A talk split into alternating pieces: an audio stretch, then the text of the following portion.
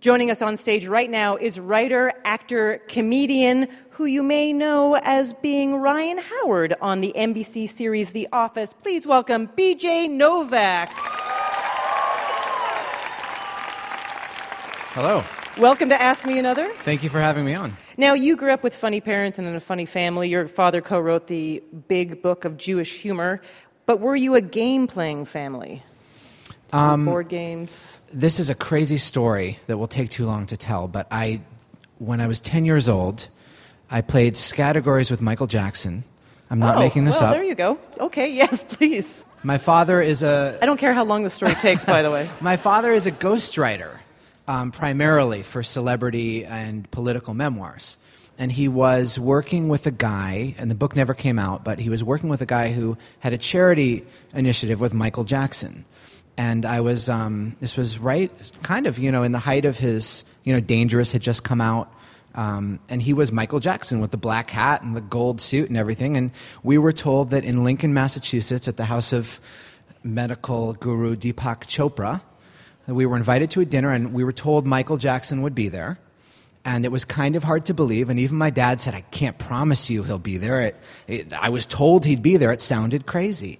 And we we're sitting, you know, in, the, in suburban Massachusetts in this living room, and a man in a black hat dashes into the room in aviator sunglasses.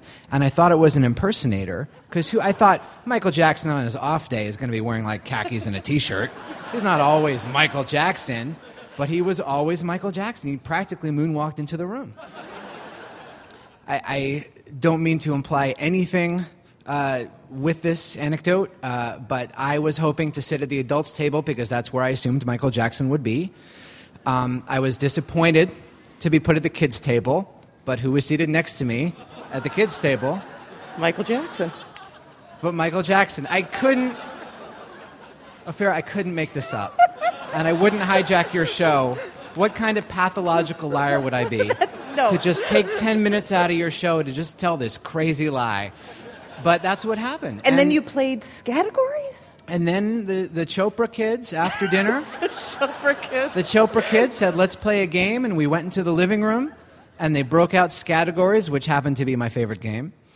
And we split into different teams and my brother Jesse and I were on the opposing team of Michael Jackson.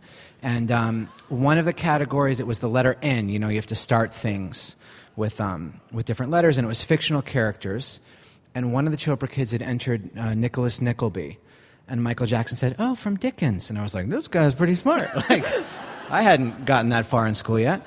Um, and then his team won and he sang two bars of We Are the Champions that was as beautiful as anything you've ever heard in your life.